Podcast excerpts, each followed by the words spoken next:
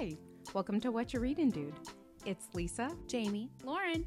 This is our time to catch up and share what we've been reading and inspired by, hoping to stir some deeper conversations.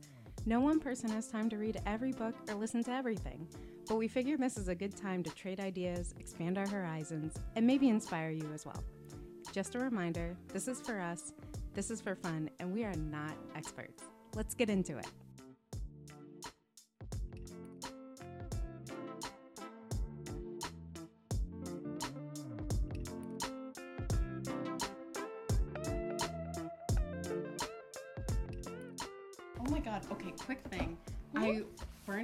In my room today, real chill. And then I went over to my old place at lunch, so I like blew out the candle. Mm-hmm. And embers just like swirled around and shot out. That's the first time I've ever seen that. I'm like, oh my god! So I We just can like, start a fire. yeah. I was like, this is how this happens. So, but it was on this like really light colored little like table runner I had. So I'm like, no, but I'm like, damn it. So I like smushed it on it, and I'm like, whatever. Like, Oh wow, I'll have to clean it later. Smoky vibes.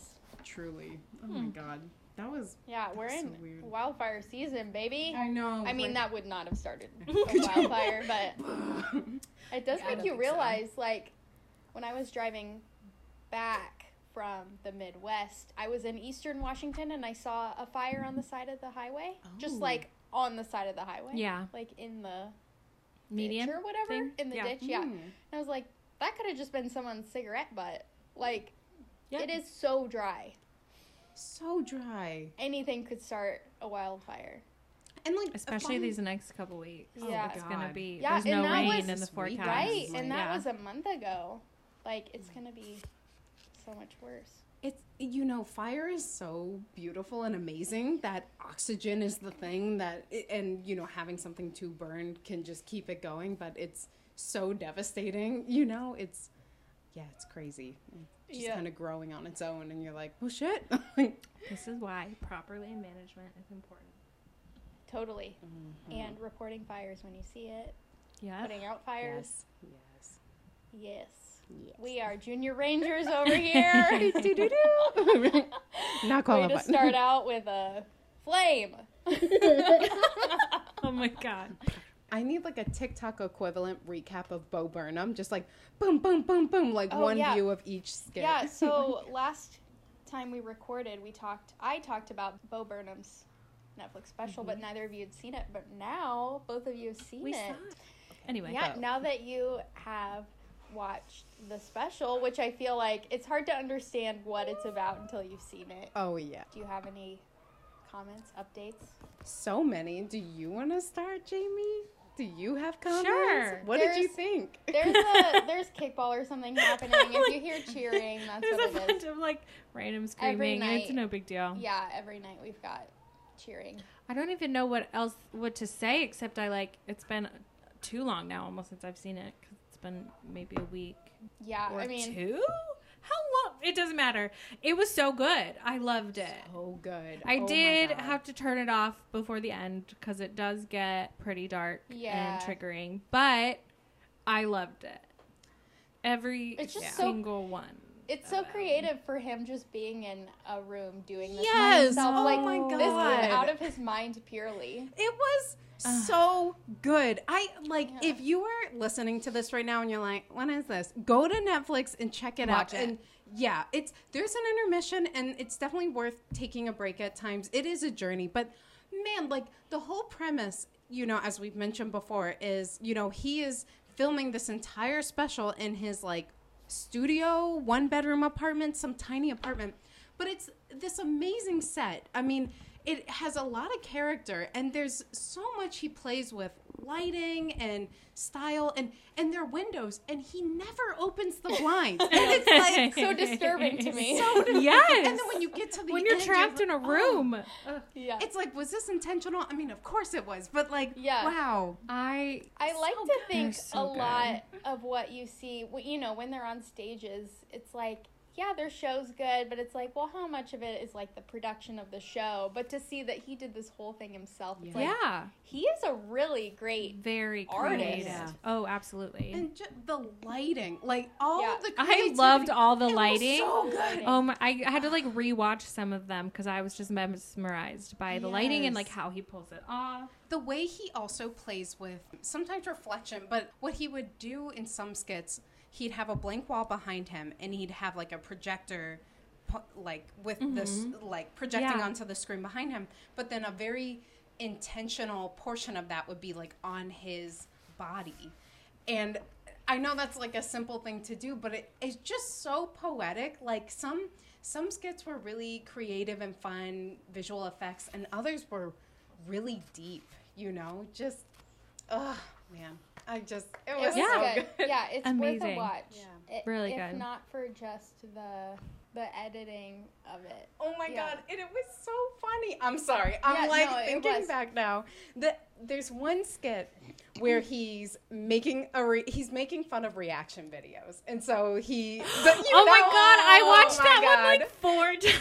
That one was really so funny.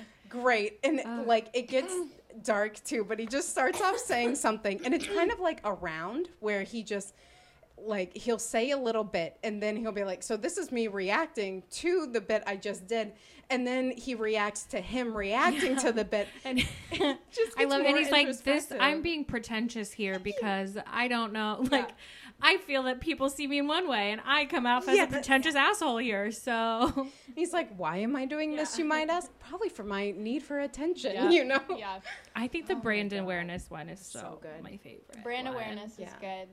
Did you- That one killed me. FaceTime So- your mom is funny. oh that was great oh my did you wait did you watch the end of it Did I have not seen all Okay. of it. I did finish it, and it the ending is interesting. I do like it starts off. I- mean, it's a creative journey the entire way, but it feels much more skit oriented in the beginning, and th- that is the format throughout. But it definitely takes a turn and kind of becomes a reflection of his mental health. And I would say it's just symbolic of the mental health journey that so many of us are experiencing in the pandemic. Like at some point, he has a birthday. He turns 30 during it, and he, it's this Yeah. really solemn moment that just like brought tears to my eyes. Mhm. Yeah. And, and then as you get towards the end of the special, he keeps talking. He goes back and forth. I'm like, I'm never gonna end this special, you know. And then he's like, Oh, I think I'm about done with the special. And you just start wondering, like, how's he gonna end this? Like, how do you end this? Especially when we're still in it, and so we're like, is there an end? Or are you gonna Mm. just like stop Yeah. filming? You know? And if you guys watch the end, let me know. I thought it was well done because I personally don't know how I would have ended something like that, especially given the fact that like w- in the date of this taping, we're not all like free living our Right. post-pandemic lives right now. Yeah. you know. That's interesting. I tend to like not want to do or release things or finish things until it's been like a nice pretty package and like we're we've moved on from that and we know what we learned. But to like work on something and release it while we're still in the middle of it. We're to- well, we're towards the We're end. towards the end, but, but it other hasn't people are been in the middle, and Right. yeah, and it hasn't been wrapped it's the up. beginning of the end. Right. It's not Right. To work on a project, like how do you end it when we don't know If what it'll be the back in two future of our life? Yeah. We haven't. We're not past it yet. I No. guess. No. Is what? Yeah. it does make me think of like this special and then i do think of black-ish as well they had some episodes touching on the beginning of the pandemic and it is very interesting to watch that now i, I like at the time it felt like oh god let's just like erase this from our memories and at some point we may come back to that but it brought me back to the feelings of last year, like March and April of last year, where we were like, Yeah. our world is crumbling, you know, like Yeah. so much has happened. I've forgotten many of those early emotions. And it just brought it back so viscerally. Yeah. Yeah. Yeah. I, I do think this will be a nice historic piece to capture this time almost in an elapsed skit fashion. Mm-hmm. Yeah. I hope think it so, serves too. that way. Yeah. On that note, Yeah. Are we ready to get into Let's get do into it? Do Yes, it. yes. Am I up first? I Go for think it. so. yes, yes, yes. please be first.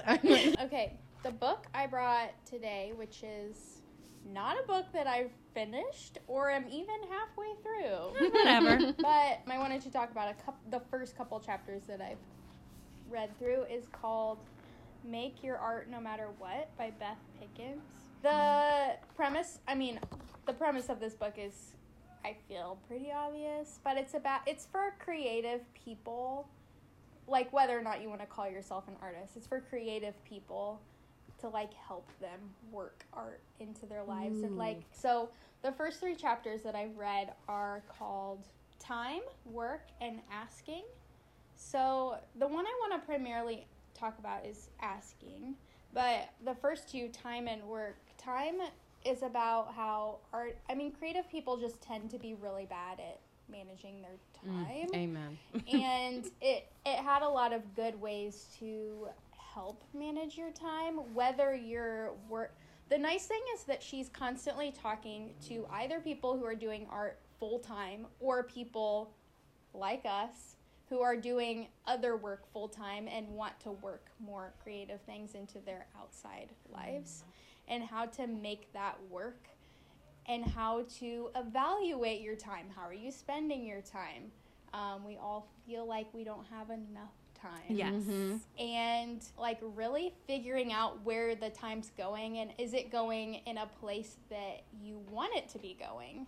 And obviously, we all need to spend time on mm-hmm. things that we don't want to spend time on things, mm-hmm. but like really thinking about what is your priority and what you're spending time on. And then the work one was interesting. She goes into like where you're getting money and whether or not you're creative. The point I took away from it is that your work doesn't have to be your creative passion. Mm-hmm. Many of us have to work jobs in order to pay the bills, and that's totally fine. But it was a good reminder to me that if if your job is a job in which you need to pay the bills and you are a person who also needs creative time, that job can't be drawing the creative well also if it's mm. not Yeah. both. If it's not like your creative passion, which like for some people their creative passion is also paying the bills, which is Good for awesome. you. Good That's for so you. amazing Applause. but if it's not, we like we need to to not put so much of our lives into that so that we can't have a creative life outside Mm. of work, which was a really good reminder. Asking chapter was so interesting to me. This is I read this one a couple days ago, and we can talk about all three of these. Yeah. Um, after Yeah. I finish, but Mhm. the asking one was about asking for help. And that is a topic that's so uncomfortable for me. And it's like, oh my gosh, why would I like I go into it and I'm like, why would you ever need to ask for help? Like, girl can do it on her own. And that is just such the American philosophy is like, I have made this on my own, and we take so much pride in that. But there is nothing wrong in asking for help. And um, like being okay with that Mhm. Like one section was just all about why you're not asking for help and she lists all these answers or all these answers that people tend to give about why they don't want to ask for help and it's like everyone else is, is succeeding without help success won't count if i do it completely on my own it won't appear Relatable. professional if i ask for help hmm. Hmm. Wow. I'm afraid I'm going to be told no. If I'm given something, what if I can't return the favor? What if I get what I need and then I don't finish my project and it's not good enough? It's like all hmm. these things that are constantly running through our minds that we don't think. Like, oh my gosh, we can just ask for help. Yes. Or like ask for opportunities. And I think about it in my own life just like with simple things.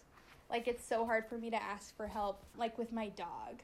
And it's been such a good learning opportunity for me to be able to like rely on other people to help me.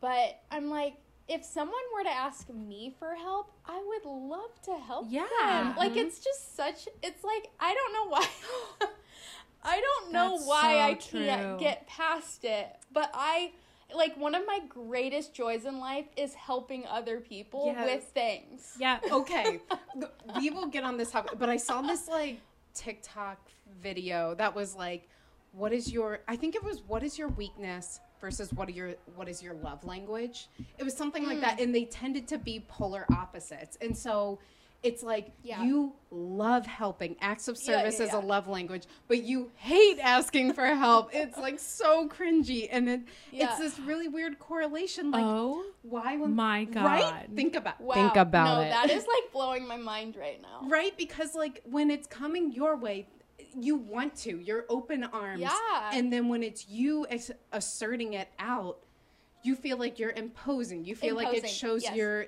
incapable. But whatever Yeah. the reason Yeah, is. I'm not yeah capable of handling my own life right now. Jamie's eyes are very I'm wide. having like a total because like I my love language is physical touch, 100. percent Mm-hmm. I hate it when other people like touch me, come Like near giving me, it to you. or mm-hmm. like Yeah. like I went on a first date recently and he like tried to hold my hand over the table and I almost died. I like Yeah. was like ew No, no that's no so- no That's no, very relatable no. to me. Wow. Yes. Wow. But I my don't- love language 100% when I'm in a relationship 100% physical touch all the time. But like But I can't. I I'm don't so want closed off. Even with friends, me. I'm like, like sometimes with some people, I'm like, is it weird if I like give you a hug? Like I don't like, ew, Yes. I don't That's know. So relatable.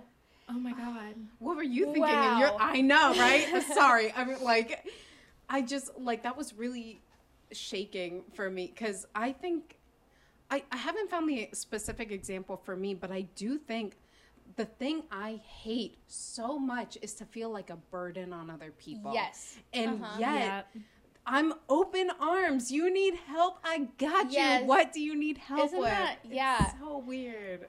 And I it makes me think of the professional world also where I a lot of our like male counterparts have like no qualms about asking for what they need at work and I'm like I cannot ask It's definitely I it's at work work. and at home. Yeah. Because at home, I'm like with I friends, am- I don't want to like.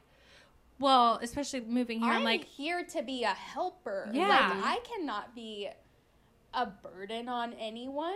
That would or be it makes horrible. me feel I feel weak. not Yeah. stupid, but I'm like, Yeah. okay, I have a question or I need help with this. I'm like, if I ask this, are they going to think I'm stupid? Are they going to think I don't deserve to have the job I Mhm. have? Especially Oh. with like moving positions, Yes. I'm still learning a lot. And I'm like, okay, I have a question. I don't, there's literally only one specific person I ask every question to because I'm like, Yeah. okay, I know for a mm-hmm. fact that he does not care. But everyone else, I'm like, I've been told so many times, come to me if you have questions, come to me if you have questions, but I will not go to them. Okay, let me Because- hit on this Yeah. with Yeah. work because I have in my professional life I have gotten much more comfortable, not 100%, but much more comfortable asking for help and knowing knowing when to be honest about like I'm not really sure what that task means or like I I got stuck here. I'm not really sure how to proceed forward.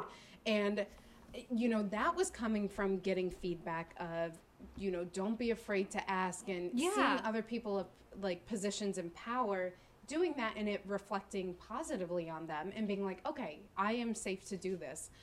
But one thing that i wonder about the longer i'm working is you know as you get more experienced ideally you are taking on more of those tasks and you are not asking as many questions uh-huh. but I feel like this is just my guess. Inherent in that is eventually you have to start kind of taking a guess for yourself. And I have gotten so comfortable with asking questions and confirming things that I don't feel like I feel comfortable if leadership is like, yeah, go with your gut and we'll figure it out. Uh-huh. I can, like if I know that and like I feel like I almost need my boss that. to say that to me because otherwise I feel like well just to be safe I'll confirm it just to be I and- dealt with that in school know? because in undergrad I was told specifically what to do all the time, and in grad school it was like, do Yeah. whatever you want, and it's Yeah. like, what do you mean whatever? I cannot do whatever I want. Mm-hmm. Absolutely Yeah. not. I need some sort Switching of rules into or that some sort of. confidence is really Mm-hmm. hard. And it's weird too. Okay, th- like it makes me think of like work life balance where people strive for work life balance and it, it totally depends company to company to company, but it's like you either find that work life balance or you're working overtime and it starts to reflect positively because look how determined this mm-hmm. person is. Look how hard they're working. And I feel that way with asking questions where it's like, I feel like I'm making the right call by confirming things and double checking, even if it takes more time. However, the people that are assuming things and are sometimes wrong are coming off as go getters and are coming off as competent, even if they're making mistakes. Hmm. And after a while, there's a point where I'm like, am I past this questioning area? Like, do I need to pivot into like, I know my shit, let's go, Yeah. even though I don't? Like, no, or not 100%.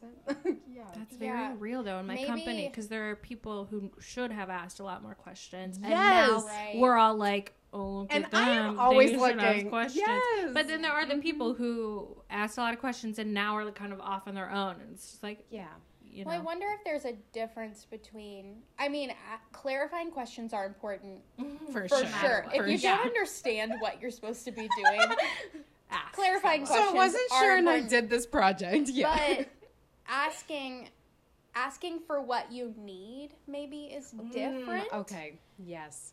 which is in this in this book is how it was positioned like like asking for like if you're an, a painter like asking for an opportunity to hang your work somewhere or something like Ooh, asking for the things that you want and knowing that you'll get a lot of no's but you will get maybe a small percentage of yeses along the way Oh my God. Okay. but but like not being and not not to like pivot from No, asking let's clarifying pivot, let's questions, pivot. but like differentiating the difference between like knowing where you want to get and like being able to ask people to help you find the opportunities to get where you want and not just feeling like we need to Oh my god! like Yes. tread yeah. and Oh. pave the way on our own. Like that's like things just aren't gonna happen if you're not if you're trying to do everything on your own. But but I need to know that. Oh my God. Clear your schedules. We got a whole night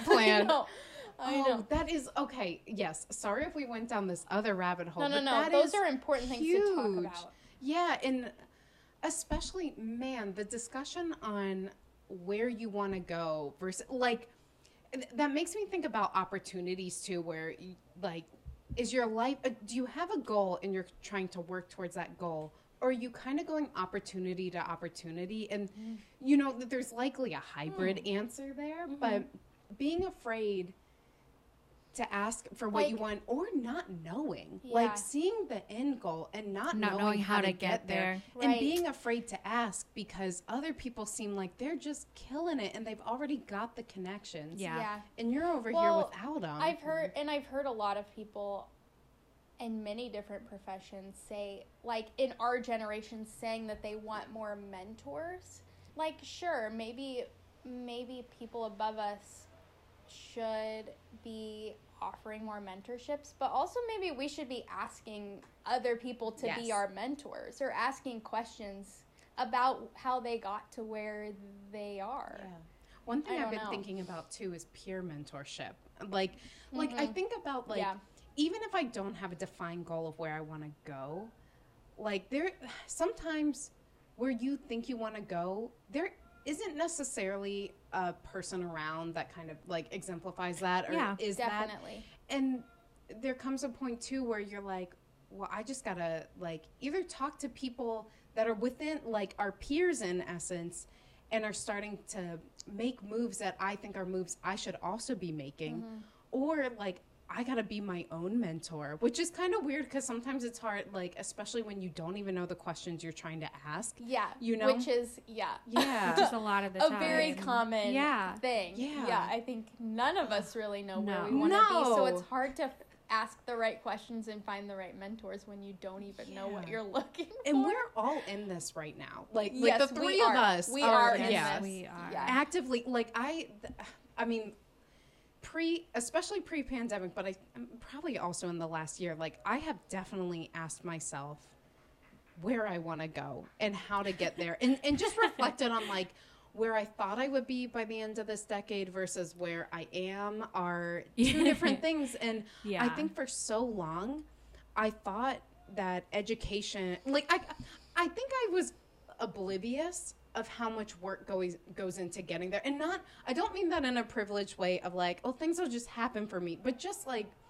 you see people at the end result. You don't always see people in the grind, in Yeah. the like Definitely. in all those trial and errors and in all those no periods. Yeah. And so whenever you get faced with that rejection or what you think was going to be a big moment wasn't and like like for example, I did this uh, installation a couple years ago at the Seattle Design Festival and I was so proud of myself and I even got some business cards out of it, and I was like, "This is my chance. I'm going somewhere." And then I got nervous and flopped on the whole thing, and didn't pursue any of those, and felt like it was this embarrassing moment. Like that was probably a moment when I should have asked others for advice, or like just kind of leaned into my discomfort of reaching out to people. And so it felt, but I didn't, and so it felt like a wasted opportunity. Mm-hmm. But it's not necessarily, No, you it's know. not. It's yeah. you still have that experience and you still know that you enjoyed it. So in the future, if it comes along, you can. yeah. I, am sorry. I feel Learn like that it. maybe got off a mentorship, No, no, no, but it, no. No, no, it I really lost didn't. my no, train I'm of just, thought. Okay. Yeah, like I'm, Yeah. I'm thinking about it. Yeah, no, I think, I mean, it's hard to ask. It's hard to reach out and ask questions when you don't know what you want. Again, like Yeah. like maybe you made these connections and you're like, this is awesome. I don't really know like where I want to Yes. go Yeah. from A hundred here. What so I do don't you know what to ask? Yeah. for. I've been in similar But- situations and I also dropped that ball because I didn't Yeah. know how to use the ball. But so also I don't know. maybe like it's not too late. oh, for sure. Like it's not Yeah. too late, and maybe if at some point you know what you want to ask or you know how you Mhm. want to use those connections, it's you can you still have those. Mm-hmm. I mean, Seattle's true. a It's very true. small city, and I mean I shouldn't say very small, but the design community in community the is- architecture world, it is. the Yeah. design community is small, and I mean, when was that? A couple years ago. Couple like years that's ago. that's no time Yeah. in the grand scheme of things. yeah, and oh my, I'm sorry. We could talk about this Yeah. forever. I've got so much to th- like, because when I, whenever I go and talk to college students, that just feels like what they're looking for. Asking, like, you're just looking for someone that can provide guidance because you have no clue what you're doing, and you know you have goals. You like, you want to go. we just all want a life you know? coach to tell us exactly what to do Yes, and we- to get where we want to go. We're Yeah. soliciting life coach applications. If you Oh want to be my life coach, Email us, us an at- email. Colt's not welcome. Okay, great. What's our email? WRD. Oh, Pod yes, at at gmail.com. You know it. Please email us. Non-architecture to. If related life life coach, coaches please Yeah. email us. requested. Mm, oh, but asking for help, that is such a huge life lesson. Even in relationships, we did kind of touch on that with friendships. I, I think of that in relationships too, with like, it, it's twofold for me. It's one, being self aware enough to know what you're looking for and to know what you need, which is hard work. Like, it takes a lot of you talking to yourself and being like, what what am I looking for right now? Or like, why am I upset right now? Well, I'm upset because I'm not going anywhere. Mm-hmm. What would feel like going somewhere? Well, this. Okay, so how could we do that? You know, kind of playing that like scenario out. And then the second part is just normalizing asking and like you mentioned rejection there's this TED talk. I think I played it for you once when we were, I think we were going to a campsite or something. But there's this mm-hmm. amazing TED talk. Where the- Oh, the- yes. you remember? Okay, I remember this. We'll have to find it and link it. Yeah. Okay. So this guy, he basically like goes on this. I think it's like a hundred day journey of just hearing no, and every day he asks something where he knows it'll be a rejection, and it was all getting him comfortable with. Oh my god, I need to do this so bad. It's ama- it's so funny. The Yeah. like one of the first scenarios is like he goes to like Burger King and he orders a meal, he eats it, and then he comes back up to the cash register afterwards and is like, "Can I have a burger refill?" And she's like, "What?" and he's Um. like, "I finished my burger. I'd like another." and and you know, like he knows they don't do that. yeah. But That's as like as silly as that is, I mean, it's so hard for me to ask people to help me with things for fear of them saying no. Even though I know that they like if, Would even- say yes. Yes, they Yeah. would. help. there are so many people that would say yes, but it is weirdly terrifying. But it's to so hard to ask. It's I've never had. I for a really long time did not have that problem and was totally fine asking anyone for help with anything. And I don't know what happened, but in the last like two or three years, I've completely shut off on that. Mm. Yeah. And I don't know where I like lost it. If I just like stopped practicing it, so I lost it.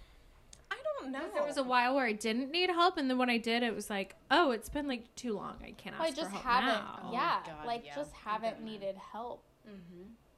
And then I, I mean, getting a dog has been the biggest lesson Oh, and yeah. biggest growth opportunity in many ways. But like for me to relearn how to ask, because like I physically need help Mhm. with him. Yeah. I need someone to watch him. I need someone to do blah blah blah with him or something. And like that has been such a huge learning lesson for me, and I don't think it's something that I would have learned otherwise. or like moving, like someone my Yes. yeah. I should like- have asked for a lot more. my nutritional moving. therapist, who is much more of a therapist than nutrition, asked me. We were talking about the stress that comes with moving, and I was under a lot of stress on, at the time. And she's like, "Well, have you asked anyone to help you?" And I was like, "Surprisingly, I have this time.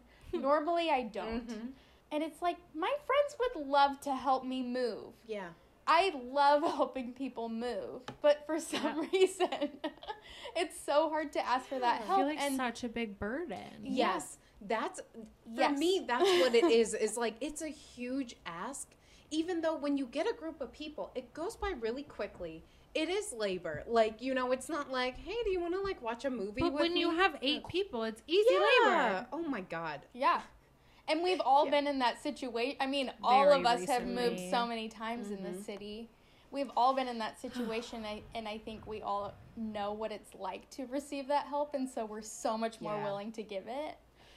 I think all those moves too have helped us as a group normalize asking about that cuz like yeah, all three of us have moved in the last like 2 3 months. Like yeah, it's Launching been a podcast crazy. and moving at the same time. we're doing it. Turns out it's very Bad stressful. idea. It's stressful. Oh Don't my do god. it. But so you like you have got Lauren um have gotten like you had gotten comfortable with asking some people to help which then I think empowered me to feel more comfortable. So we have a couple guy friends, one of whom has a truck. And so instead of getting movers or whatever for like big items like the mattress, you just asked them to help and they gladly helped you and you took care of it. And so I was like, okay, ask them for help too. Like you can do it. And I reached out to them too. And you know, they said yes. And if they had said no, I would have figured out another way to Yeah. do it, you know, but it, But you was- can't. You Yeah. can't. This is what I've learned in the last couple weeks, especially. You can't receive the joy of letting your friends help you unless you ask. so true. Like, You can't. You can't receive your friends being able to show up for you in that way unless you let Yes. them. Oh my god. Okay, I'm sorry. I know we're like tangents on tangents, but that made me think of one are. other thing, and then we can like we can bring We it can back to the book. or we can move on to the next thing. But that also makes me think of hosting events slash inviting people to things. I feel Hmm. like so often I'm like, hmm, no one's inviting me to things, and I'm like, bitch, make things happen. Like, Yeah. make and and so like for example, like there is a party coming up that we are having, and it is. I get so nervous to host parties because I'm just like afraid everyone's gonna say no and no one's gonna show up and it's gonna be a flop. But no, you won't know, and you don't realize that like so many other people are just waiting for party invites too. Like we're all just sitting here, Yeah. being like, That's- "Damn, no one invites me to That's things." a big lesson I learned when I graduated from grad school in Mm. Seattle because Seattle I mean Seattle's a very particular city in its in and of in itself. social environment. Yeah. Yes. And I realized after grad school I was like, "Huh. I'm not really getting like invited to Right? things." And I did I had a sit down with myself and I was like, "Do things and have people like come along with you." Yeah. That's how like you're going to create a People- community. okay, th- this is a generalization. But I feel like it is very flattering, typically, to be invited to things, you Yeah. know? And so, yes, as much as it's fun to be waiting for that magical text where someone's I like, personally doing love being invited. To yes, it's great. But then it also comes with the idea that like you can also do things and invite people to stuff. And it's okay if people say no. Like that's where my fear of rejection really comes in, you know? Yes. Yeah. And your Ugh. own, and a party that you're throwing individually is like a heightened experience. Oh, of God, that. yes. But like, even- do people want to come to my party? Right? That's hard. Oh, mm. relatable. Um, but even with like events, like it's, I, I got some piece of advice about dating years ago when I was like dating and trying to figure out like how how do you figure out what to do on a date, you know? And someone was like, just do what you want to do, and if they're on board, that's great. And if they're not on board, then that's Then probably it's not a good the- match. Yeah. Yeah. Yeah. And I think about That's that with advice. like even if it's friends, it's like if you're gonna invite people, like maybe have it set up for an event that whether or not people show up, you're gonna have a great time. And if your friends show up, it's icing on the cake.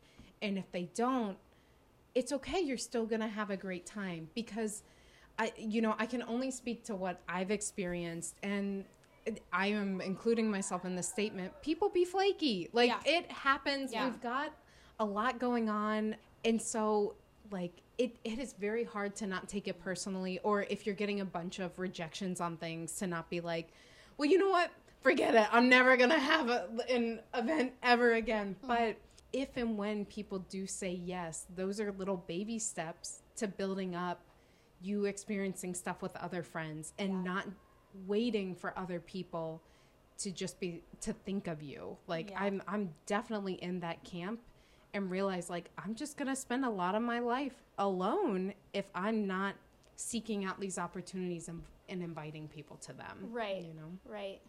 Yeah. I think especially in the last couple of years I've just realized that if you're if I'm not willing to invite other people into my life in some way, whether it's parties, helping me, my emotions, feelings. Hello. No, no, thank you. no, no, close Like, the door. There's no opportunities for people to be like to show up for me and be a part of my life. I love a- this it's tangent such thread. A hard lesson though. Yeah, ask for help. It's Ask for help. Good. It's a hard. It's hard. and like try it with little things like mm-hmm. build it up and also i do kind of appreciate this like practicing rejection and realizing that like it is not a personal attack on you and it is okay for people to say no or not right now. yeah not right yeah totally and it's okay to ask for what you need and what you want relationships included remember that Relationships highlighted, not Highlighted. included. Highlighted. It is Yeah, okay. we all need to ask for what we need, and we mm. can't assume that other people are gonna know what we Amen. need. Never assume anything. Oh. No one is gonna know what you need unless you tell them. Say it out loud. people love you but they cannot read your mind and They can't. No. Breaking news. People cannot read minds. You are not the only one. I They don't could. know. I really wish they could. yeah, it's rough. No, it's hard to ask for what you need, but it's a learning lesson. Yeah, and rewarding. Mm. Yeah. What were In the, the way. I remember the yeah, other two the other, the first two chapters. The first one was Time time, and and then work. work, which Time when? Okay.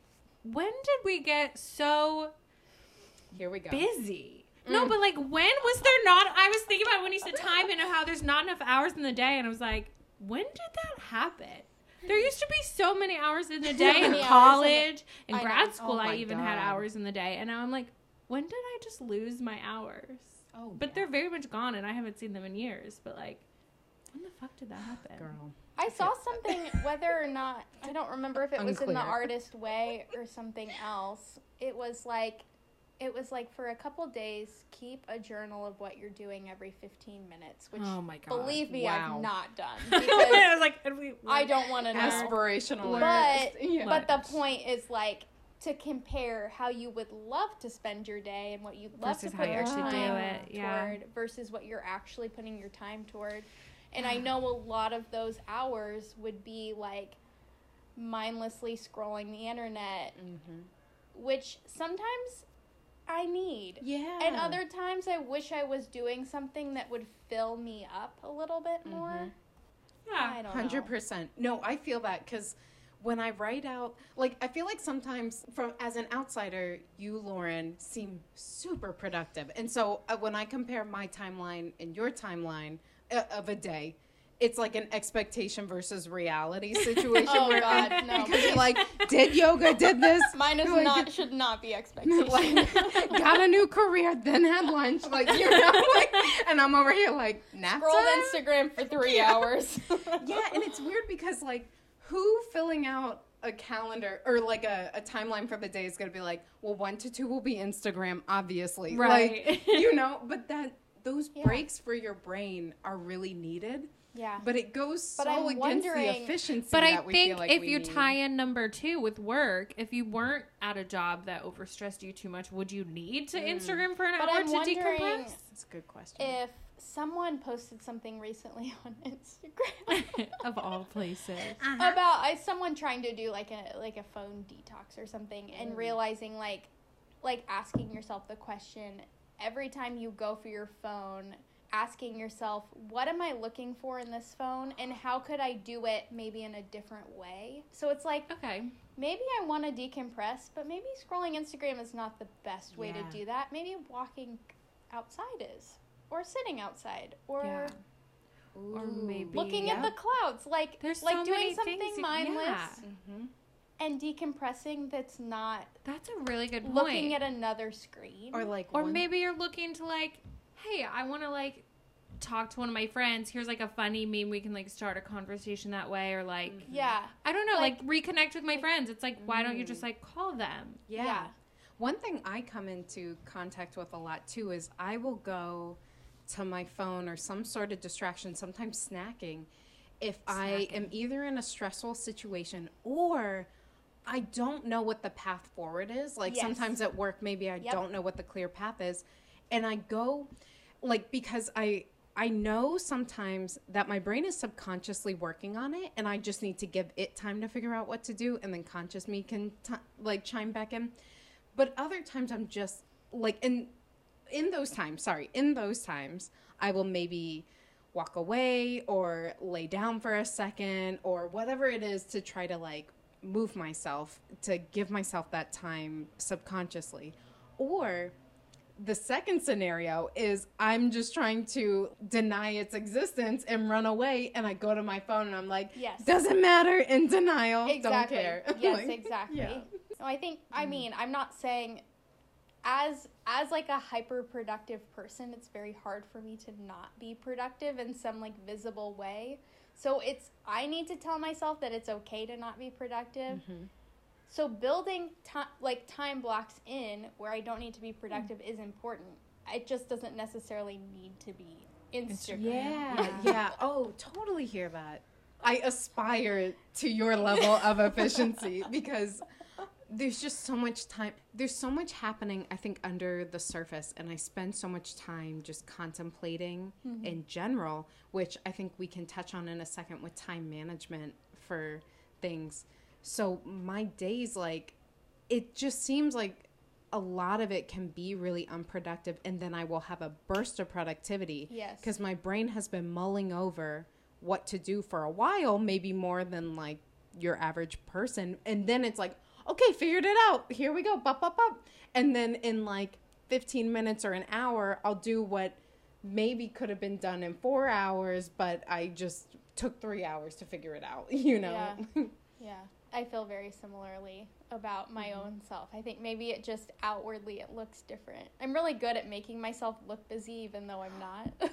oh, which hits on the point with time. Like, there are two things I'd love to touch on with this. One is time management, but the other one is the is the time you're spending going on what you want it to be, and that makes me think of the like, what is it, busy versus effective or whatever. it I is. wrote, yeah, and I think I wrote a note in here about busy versus productive. Mm-hmm. I'm really good at being busy, but am I being productive towards something? Yeah.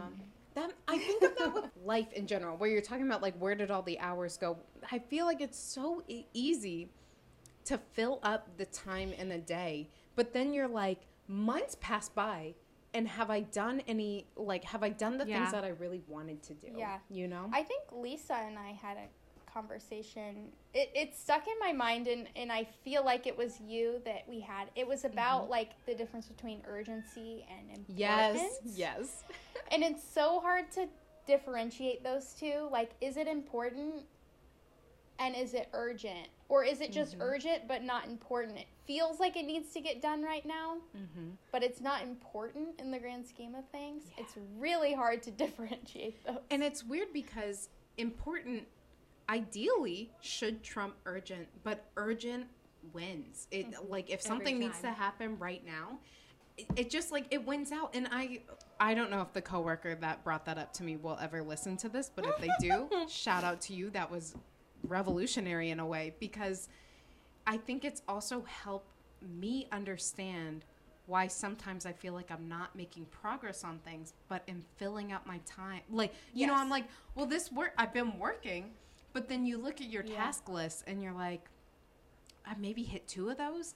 But what you're not writing are all the other emails that came up and all the other things Yeah. that got tended to because they were urgent. Yeah. And the important tasks that could be pushed off. And to bring it right and to bring it into like more of a whole human way and not Mhm. just like a work Yeah, yeah. way like there's so many things in my personal life that i'm doing that feel urgent but maybe they're not important in the path that i'm trying to go like maybe i'm saying yes to things that i shouldn't be and they're taking up too much time because they're not i don't know That is so real. think- no, no. that is so real. That's real, but for me personally, I don't know what my path is. So how do you distinguish Right. well and that's where I, between that's where i am too mm-hmm. what is important until once you're done? That's a good question. But maybe taking the time to look back on what you've been spending your time on and what retroactively was important. Yeah. Ooh, yeah. And figuring out going forward how to recognize yeah. that in the future. I think hand in hand with that, one of our friends, we've also talked a lot of, in the last year about our plates, like our metaphorical life plates and all the things we have on it. And it can be so tempting to just put everything on the plate, put it all on because the more you're doing, the more accomplished you feel, but it wears you thin, you know, and it, it can be too much to handle at times. And so there's a lot of power in stripping off the things that are either not serving you or maybe are really just not benefiting you. It's it's not that this needs to be a selfish act 100%, you know, but it is okay to advocate for your time. You know, and, and at times maybe it's a not right now versus a no never, Yeah. you know? I am so quick to say yes to anyone who asks me to do anything. I mean, it goes back to mm-hmm. like I love Wanting helping to please. people. Yeah. but I don't often think about and this and this has nothing to do with like helping No. my friends who need help. but I'm not quick to judge on like is this something that aligns with where I'm mm-hmm. Going and Yeah. am I spending my time like am I saying yes to things that are not important in the grand scheme of things and they're taking up time and away from things that are important. Yeah. I I have had to practice that. in I the just want to say years. yes to everything because I hate saying no. See, And I- practicing yeah. saying no, I think It's is great. a skill that I need to learn. Yeah. Oh my God. The same coworker that I talked about importance versus urgency with. I remember at some point we had a conversation and he was like, I just, I don't really like saying no to things. And I was like, try it sometime. It is the most liberating feeling to just be able to say no and feel good about it. And it, it's like, that's not meant in a way of stonewalling, but when you hear an opportunity come up that is you are really not seeing the benefit of you being involved in that mm-hmm. and like especially when it's something that you're like somebody else could do that or what whatever the reasoning is either shifting that to somebody else like actually that was a baby step i used instead of me just saying flat no is if i could think of somebody else that would also be good for that that was a way of helping you know, bring in other people that are great and kind of giving that opportunity to them while not making me feel terrible like I was leaving someone in the lurch. I was just things are a little tough right now, but this, This person, would be person, great for this. Not not exactly shine theory, but spreading the love. like, Yeah. yeah. It takes practice though. I had to start doing that because there were just a lot of miscellaneous opportunities coming up. And I think I had been like in my life, I think I had been going down that path of like what opportunities are presenting itself to me rather Yeah. than what opportunities do I want to pursue. Mm-hmm. And I think the past couple years, I've become more aware of okay, these things are going to take time, but I'm not going to really feel like this is a good use of my time and getting me somewhere. If anything, this is taking me down a rabbit hole to a niche that I don't really want to be a part of, you know? And I can definitely see that in the professional sphere. Yeah. Like things at work where I'm like, I mean, I could do that, but I don't want this to be the thing that I do at work. Yeah. And so being okay with saying no to things because I mm-hmm. don't want to be the girl that does this. Right? Yes. Yeah. Oh my God. Yes. I could do it, but I don't Want want, to. to. do this. Shout out to unpaid emotional labor. like, yeah. And I, I say, like, I bring up work only because I really don't know how to apply this in my in my personal Definitely, life, it's you know. yeah, it's easier to maybe apply at work. But it's relevant. It's so relevant. Like especially with creative pursuits. I, I'm not even in the game on that yet, but it's it's No. an interest. And I think just even learning how to work in the time to work on those pursuits and then, you know, following up with asking inside like I don't know. In summary, I've only read three chapters of this book and it's good. I'm intrigued. I definitely think it's a book that would be good to read with other people and discuss kind of each chapter on its own. There I didn't touch on this, but each chapter has kind of like some sort of homework to Okay. do, which is Okay. like some sort of Yeah. um, activity that would be kind of cool to do with maybe another person and talk about it. Mm, Next Yeah, so so I may you may hear about it in the future as I keep reading. We'll see. But we should probably move on to something else. Yes. Okay, so I can jump in. Lisa's up. Listen, y'all, it's been a hectic week. A lot is going on. And so, one topic has been kind of sitting in my mind recently, and this is not going to be a deep dive. I would like to think at some point do more of a deep dive and we can talk about this more. But I just want to bring it up because this is the thing sticking in my mind. Pretty privilege. I don't know how much Oh. people have looked into it No. or Yes. thought about it. Tell us. But this is something that I feel like in my life I have heard loosely referred to just through jokes about how easy life can be for people who are pretty. And that was about the extent of that. Mm-hmm. And then in the last couple months, I have started to hear little whispers on the internet of like, this is a topic we need to talk about, and we're not. And I don't know that we're ready as a society to talk about it yet, but it is definitely a privilege. And it goes to the privilege that is available to people that are, are either conventionally beautiful or just person to person if someone finds you attractive or beautiful or pretty there can be privileges to that. There can also be negative sides to that as well. And so the two sources we'll have in the show notes are this one rant from the financial confessions where Chelsea can't remember the name of the video. We will definitely have the link on the website. It was some list like she has these infamous rants and there was some list of just like things we need to talk about and it might have been the audience brought it up but pretty privilege was one of them and she's like we're not ready for this conversation yet but it totally needs to be had because there are many things that can be very easy for a person if they are perceived as beautiful or even in my own experience i will use work ex- for example but also actually also in my personal life at times when i kind of when i try in a day where i like maybe try to put my hair in a thing or put on makeup or dress a certain way i a hundred percent feel a difference in how i am perceived mm-hmm. than when i don't. And i'm not one that really cares about that day to day. I enjoy fashion, I enjoy things like that. But I think my philosophy has been accept me for who I am, not what I look like. That's kind of a flawed philosophy because we are such visual creatures. So, you Yeah. know, I've, adjusting. I've definitely Like, come up against that wearing makeup and not wearing makeup and and I Mhm. stopped wearing makeup in Seattle but have like gone off and on of wearing makeup in the workplace and like what does that I mean we are visual people yeah. and like we are trying to portray a certain a certain image but like is that playing on me as a professional Right. well, and so I really have never worn makeup other than like school dances or something really fancy. I I have a very strong female influence in my life that really has never worn makeup and I thus just kind of followed suit. And it wasn't until I started working where all of a sudden I was like, "Oh, should I be putting on makeup? Like is this a thing that I should do?"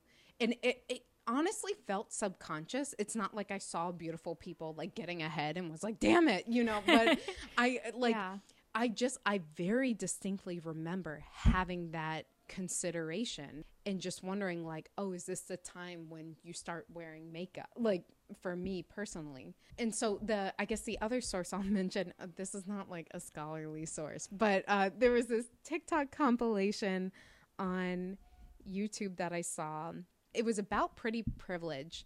I think the idea was meant to be for women who ha- were perceived as beautiful at one point and are now considered fat and just documenting the difference that they've experienced. And it was kind of a mixed bag of some women falling into that camp and some women just noting like what like even in the service industry how much tips change how customers treat you is so different and one woman was in a construction field and i oh my god i felt what she was saying so much she brought up that there is a reverse effect once you're in a position of power. She's like you are treated Yeah. you know like you know when you're like let's say if you are conventionally pretty or whatever it is by whoever is receiving your looks and interpreting them it can really help along the way. And then once you're in a position of power you can be perceived as incompetent or you mm. know whatever. And she was citing how she is like in a construction management position. And even though she is leading these massive projects multiple ones she had multiple projects where like no one would take her word as final and people wouldn't include her on emails and people wouldn't like I uh, like I can feel this personally like not that I'm in this position of power but I see this kind of being hand in hand of pretty privilege as well as like pretty and youthful and I feel like in my youth whenever I kind of spoke up in certain situations it was like oh wow look at look at this girl. Like i can't believe she opened her mouth. And like oh like maybe she's cute you know? And so like yeah let's listen to her. Let's see if we can help. As i have transitioned out of my youth i i have seen that fade.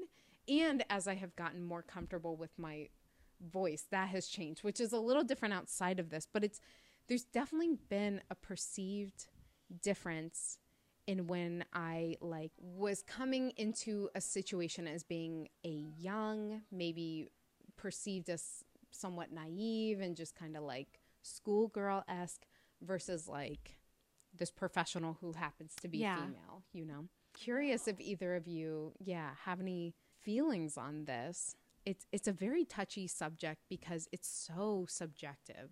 And I think that's one reason why it can be hard. It's not like this demographic in general, like we have stats But it's blah, blah, very. blah. I think Like, there are stats. I think there are Mhm. studies that have shown it. And obviously, I can't say any of them off the top of my head. This Mm-hmm. is something that I've heard about for a few years now, and I it's real.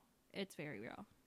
But I don't. It's also very personal. Mhm. Not just the pretty privilege, but like makeup stuff, hair stuff. It's all just like Yeah. what you feel comfortable with. Because like maybe yeah, you guys like don't feel as comfortable wearing makeup. Whereas if I walked outside without makeup, I Mm-hmm. wouldn't be able to go through a day. I would just all day I'd be thinking about why am I not Yeah. wearing makeup? Wh- Well, what people are seeing my face like I don't like this. and that's how I felt for. I wore makeup and from junior high until I moved to Seattle. Like it was just not a thing that I was comfortable with, Mhm. and that's so unfortunate that we have to think so much about the way that we look and how it's related to our like performance not only our performance Yeah. at work but just who we are as people like And, the like, way perceived competence. exactly Yeah. like the way like whether or not you're wearing mascara should have nothing to do with you as a person it should Mm-hmm. like you should wear it i think you should be empowered to wear it if you want to wear it that's Oh, yeah. amazing Mhm.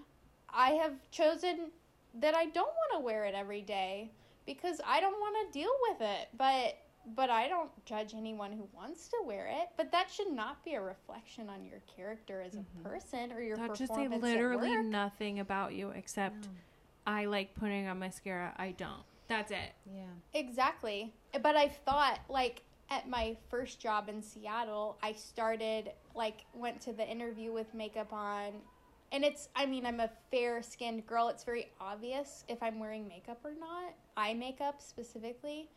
I went to like an interview and, and wore makeup like the first maybe six months and then just decided that I didn't want to deal with it anymore. But then I switched jobs and did the same thing, wore makeup to the interview, Mhm. started wearing makeup every day to work for the first six months and then decided that I didn't want to deal with it anymore. And had that thought in my head like, well, do they think I'm not a competent worker anymore? Do they think I look tired? Do they think I've changed? Well, and that Mm. I mean, Which did you get any of that? I've gotten that a lot on days where like I had a stint in high school where I had like this really bad eye infection and I couldn't wear eye makeup for a month. yeah. And I would Mhm. show up just going every single day. Someone would be like, "Are you okay? You look Yeah. tired. You look This weird." is my face. And I'm like, Leave me alone. "Cool, thanks." Did you get any of that at work, or was it all I pretty didn't. chill? I didn't at work in grad. school, I mean, I, when I moved to Seattle, I wore makeup every day, and then in grad school, also transitioned out of Mhm. wearing it every day because it's like I just don't want to deal with it. And then, and then did get comments in grad school like, "Oh, like, are you okay? you look really tired." And then I would like come to school one day wearing makeup, and it's like, "Oh, you have makeup on today," and it's like. I can choose Mhm. when or when I don't wear makeup. It doesn't need to be a big thing. Yeah. I have to I think that's as someone that isn't typically wearing makeup, I've more experienced this overwhelming positive reaction when I do, you know, which yeah. you know is like But different different than I, this uh, topic. Yeah, but and I've definitely done that to people before, and It's not probably shouldn't. But it's like I like equate it to when someone gets a haircut. It's not that your hair looked bad before. It's just like, oh, Oh, something yeah. new. It looks yeah. Oh, yeah. And for the record, like I don't mean that as like, oh, you shouldn't comment when someone looks good. Like you, well, okay, uh, Well, you- don't you comment choose on your own people's professional specifically, standards. But like, yeah, but like I don't mean that like, oh my god, people commented that I wore makeup, but yeah, but 'cause that's a subconsciously it does point. do something. But that And it impacts standard things. Yeah. of Yeah. feeling like you have to wear it every day because people have never seen you without it and Yeah. being worried about your perceived image or whatever. If you decide that for whatever reason you don't want to wear it or you can't wear it for an eye infection or whatever, like worrying about Yes. your Well, it's also nice. Like for me, makeup is my self care. I don't always remember to wash my face every night or, you know, do face masks once a week. But every morning, I have 10 minutes that I just focus on myself. which is and I like that. Yeah, It's my self care. And I'm not going to stop it anytime mm-hmm. soon, except unless I'm camping, because why would I ever bring mascara on a camping trip? That's just a cause for disaster. hello. there are people But that other do. than that- Yeah, there are people true. that do. But- But no judgment. Yeah, no, but like I apologize for keeping bringing this back to professional settings, but I Mhm. think one thing that my mind goes to as well is how this impacts what opportunities you may come across in your professional life and networking opportunity like what impact that can have and i think it i think it comes across in different ways and it plays out like beyond the workforce as well but that's something that I wonder about because I think it's kind of a double edged sword. If you are perceived to be really beautiful and then you're also smart, what? Like, wow. yeah, wow, really did it. You won the gene pool, like, whatever. You could find yourself on a path of opportunities, which then you can show the skills that you have, which then can help open those doors and pave that way to wherever you're trying to go it can maybe be difficult or more difficult to be seen if you are not someone that is maybe catching the eye of somebody. This is it's a very hard topic to talk about. It's really hard, and it's very personal to all of us, so it's hard to Yeah. talk about. it varies so wildly. So it's, you know, maybe something that people will start to talk about more in the future and we can deep dive into. But it also really depends on who you're dealing with. One thing that I find difficult about this topic is it feels very primal in a way. And it, to me, like, is somewhat parallel with just implicit bias, where it's not that you are actively going against someone that you think is not as attractive as somebody else, but you are just intrigued by this person that maybe on a physiological level is very attractive or some whatever it mm-hmm. is even if it's personal professional whatever like you are intrigued by this person in a visual sense and thus you are maybe more engaged to listen to them or want to know more about them, Yeah. you want to be them, or you want to be with them. You're just more Yes. likely to, yeah. Which could definitely go the other way of this double-edged sword of like I find you attractive and thus I'm really focused on this one aspect and I'm not really going to listen to what you say like Yeah. It just reminds me that it's something that needs to be talked about because ignoring it is clearly not working. It's like the mm-hmm. racism thing. Saying I see no color is clearly Ugh. not working. god no So we need to we need to talk about like to do it. we are visual people. We see differences. And we our eyes are attracted to people that look more like us, that are that look more quote unquote visually appealing, whatever that means. Mm-hmm. And we need to confront that. And we need mm-hmm. to like figure out how we can counteract that because ignoring it is not working. Oh god That's all I have to say about A that. hundred percent. It it made me think of the book *Sapiens*, where like very mm. early on, Yuval Harari mentions it, it's basically a flaw of the human race that like we are so I forgot how it was phrased, but it was basically like we're so opposed to differences between us, like we can't even handle skin tones being different, which obviously race and ethnicity, it is so much more than just the color of your skin.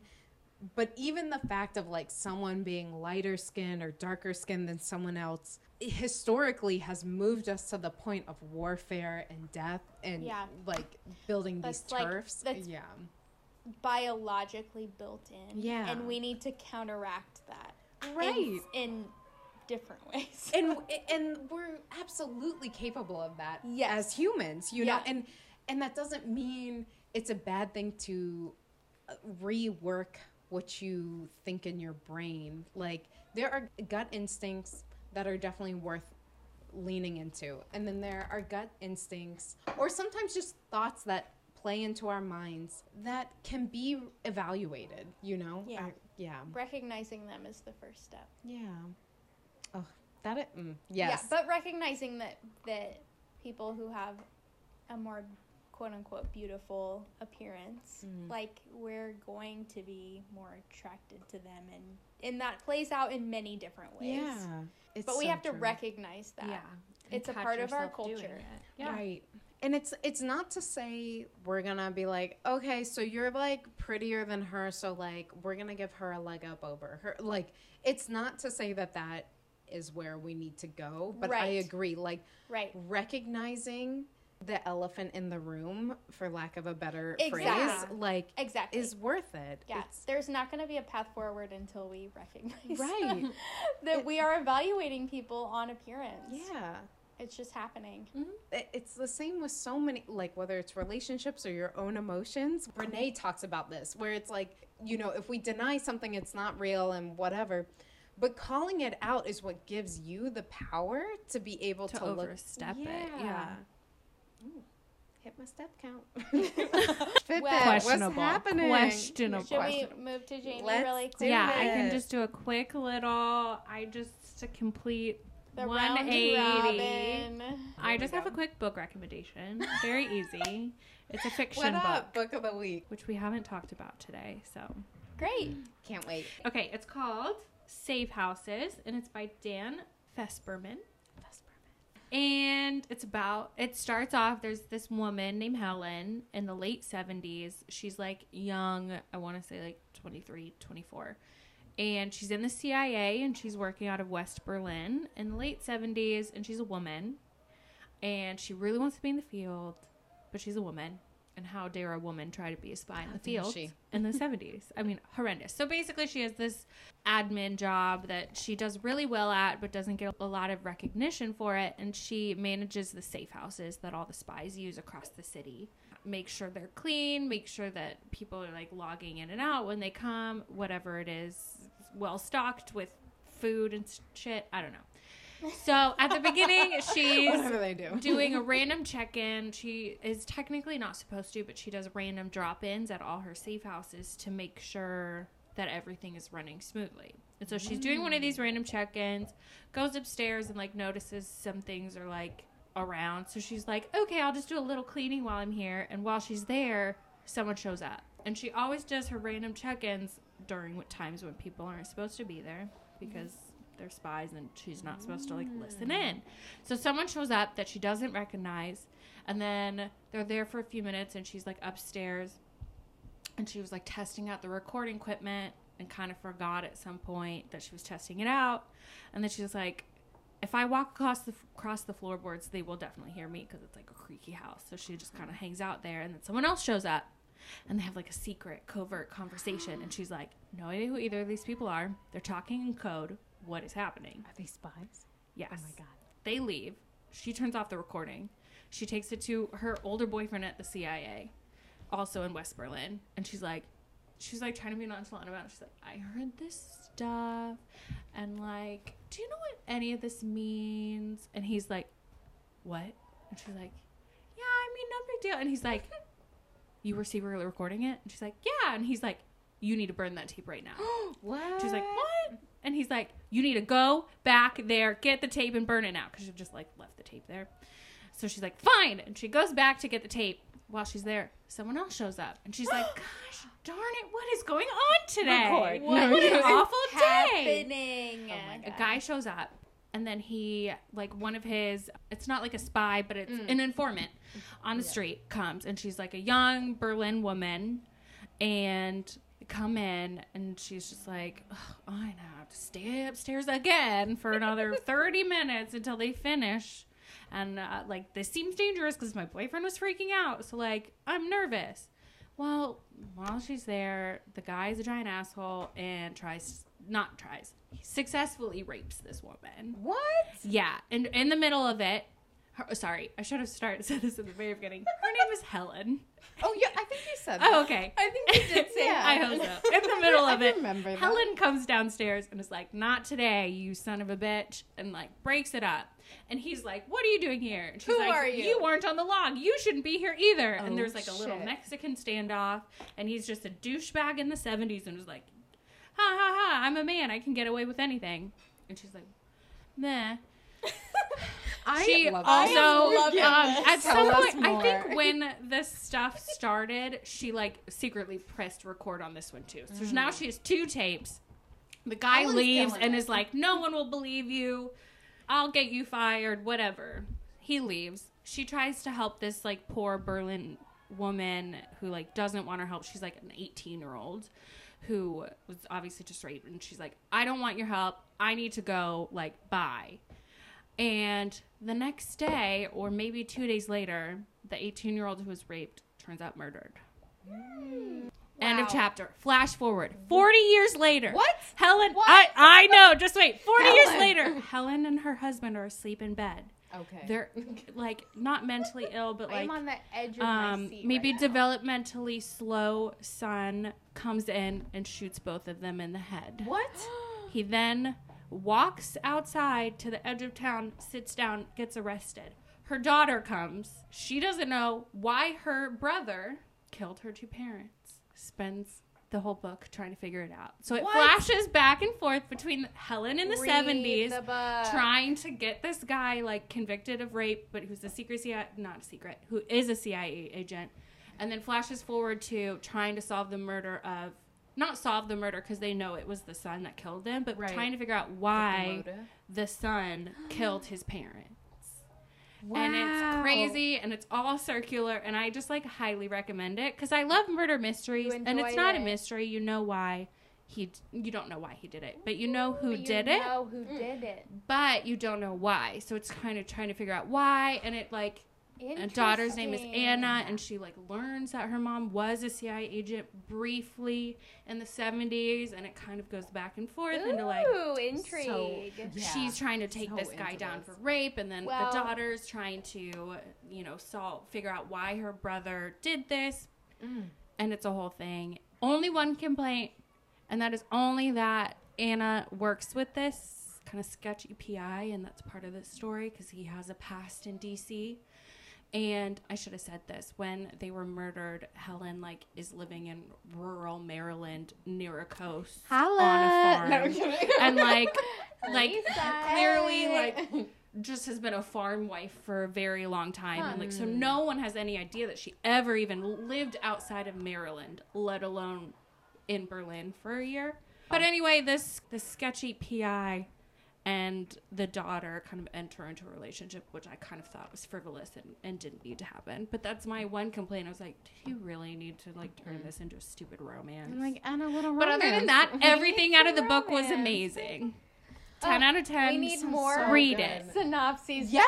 from Jamie. um, that was amazing. Yeah. Well, I can't take credit for myself. This guy wrote the book, and it's No, just no. Yeah, like yeah, yeah. twists but and your turns. synopsis was like, okay, it was like, here. what is happening? You're encouraging us to read yeah, this book. I'm intrigued. I liked it a lot. Sounds good. Easy read. Easy read. Good. Is a beach read? Ooh. yeah, if you want to read on a Hell beach, yeah. absolutely. Get your tan on. Find yourself a beach and get this book. Yeah. what was that title again? Safe Houses Safe by Houses. Dan Fesperman. Ooh, that's very intriguing. I love a like a flashback, flash forward. Yeah. I do too. Situation. And it wasn't. Mystery. It was. Mhm. I mean, I obviously went in not really knowing much about the book. I was shocked when there was a flash forward, and I was like, I don't know about this. And then I read the, you know, first two pages of the flash forward, and I'm like, sold. We're in. Yeah. Okay. Sold. Good to know. I love a good recommendation for a fiction book because I don't. There are Word. a lot of bad fiction. There are a books lot of bad fiction there. books. Well, this is not one and of them. I get so sold on the cover. I'm like, wow, look at that cover. And then you're like, okay, but is this book something you want to read? Yeah, Like, right. mm, debatable. Yeah, I could use a good fiction book in my life Yeah. right now. I liked it. Twists and turns. Ooh, I Didn't if really be a see good the end coming. audiobook. It was good. This I don't week I've been like, mm, I'm not really feeling my normal stuff, and I'd like to have just something in the background. But Yeah, let us know about the audio version. Mm, yeah, Yeah, We'll we'll try see. it. Let me know because that sometimes can ruin or it I makes know. or breaks a book. Sometimes It really does if the narrator's bad. Ooh, yeah. Thank goodness for samples. You're like, nah, That's true. pass. No, I'm not Good into point. this. yeah. That's all I got. And that. Well, Well, Guess we'll see y'all next week. Or yeah, no. dropping on Wednesdays. Hello. Heyo, we're live. We should come up with a tagline. Okay, bye. see ya. okay, bye. Thanks for listening. We'd love to hear from you. If you have anything that's inspiring you or bringing you joy that you want to share, please send us an email at wrdpod at gmail.com. Maybe we'll feature you on the pod. And follow us on Instagram at WRDpod as well. If you're looking for more information, you can find all our show notes and more at our website, whatchareadingdude.com. Music for this podcast was created by Kalindo. You can follow him on Instagram at The Real Kalindo. Stay inspired, and we'll see you next week.